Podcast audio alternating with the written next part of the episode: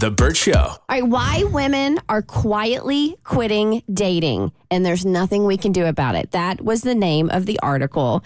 And Abby, I think this is one. This one's going to hit you right in your soul because you have not quietly quit dating because obviously you're on the radio and you got to talk about it because you've already deleted all of your dating apps. Yeah, I'm very loudly quitting dating. I've tell, told everybody in my life, told every stranger I've met at bars. I've even told men that still see me on Hinge because I'm out here looking for those voice prompts for for our uh, Unhinged segment. But yeah, I, I kind of got to the point where I felt like I was trying to turn my dating life into something productive by being on dating apps and striving to get out there.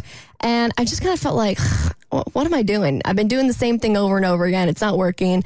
Maybe if I quit, something good will happen. All right, so the article starts like this. According to multiple sources, women are increasingly choosing to stay single rather than date or marry a man. This is particularly true for women over 30 who experience dating fatigue, as well as women who have already divorced once. Um, most women don't talk about their decision to avoid men altogether, which is why we're calling this quietly quitting. They just do it. A switch clicks in their mind, and from that day on, they plan a life around being single. Women don't discuss their decision to avoid dating for a variety of reasons. Some want, don't want to be derided, others just feel too hurt to bring it up. Even more feel like everyone around them will try to convince them otherwise, despite them having their mind made up. Like me trying to matchmake Abby after she deleted all of her apps. That is definitely a real thing.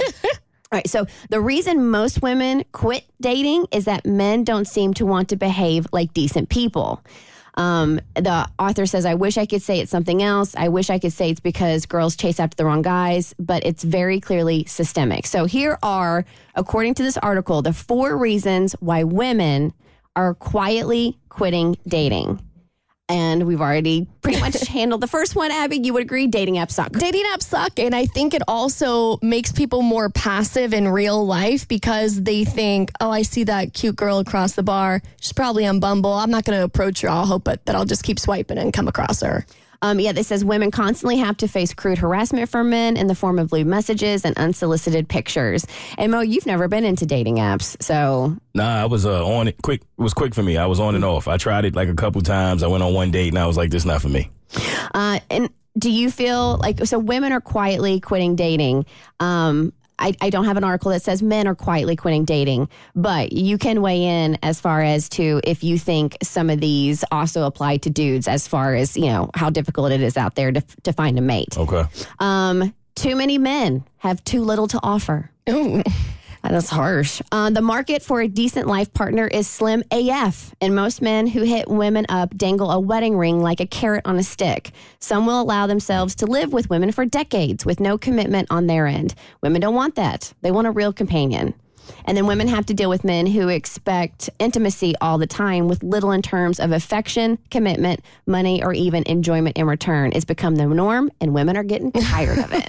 I feel like that is really harsh, and I, I I hear that, and I don't want men here men listening to think that women think that there aren't good men out there.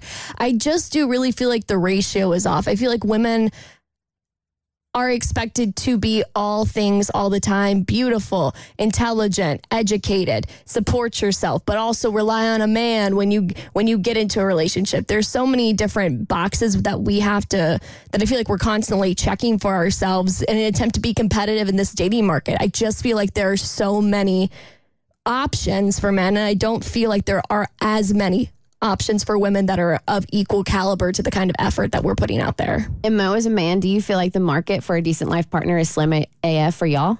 Absolutely. I, I, I think it's always um, interesting when you when you hear women say that like the options are better for us because I'll be thinking like where?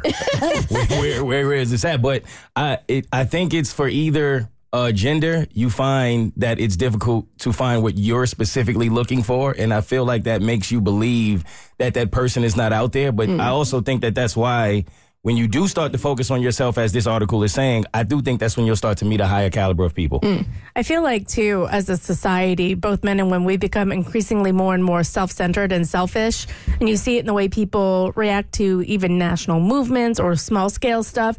And I think that has an impact on dating because if you're only looking out for yourself, you're never looking out for how you can help your partner partner and make them better. And it's not to say you don't care. It's just kind of an intrinsic like woven into the fabric of your being and that's how society is raising people. And then if you also look at i'm going to blame boomers like our, our grandparents as well and parents a lot of them have the hyper traditional model of marriage that Abby you just touched upon, where you know women have to check all the boxes and the man went to, to was the provider, and that doesn't work anymore.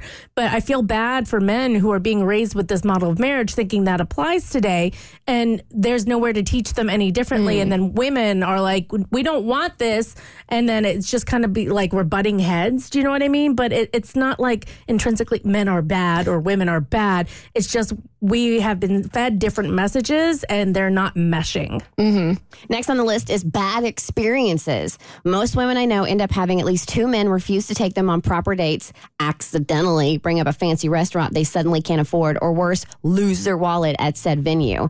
The negging, the poking at women, the way men pick them apart, and the way women always get scolded for speaking up about the way they get treated are pretty horrible. I would say it's traumatic. Ooh. I w- I'm lucky enough to where I don't have like a bad, bad experience or like a bad, bad ex boyfriend, but my friends definitely do. And I, I think I would say of this list that you've just listed out the the negging is maybe something that I've gotten a couple of times especially like if I'm at a career high. Mm-hmm. I feel like if a man doesn't feel like he's on that level yet or isn't striving towards that he's going to try and put down my accomplishments to make himself feel better.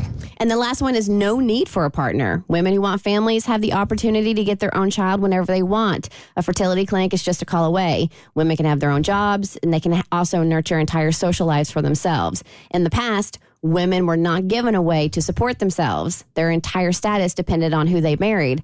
This is no longer the case. So, this is why women are quietly quitting dating. Mm, we don't need no man. uh-huh. Yeah. Some need to be fixed. the Burt Show.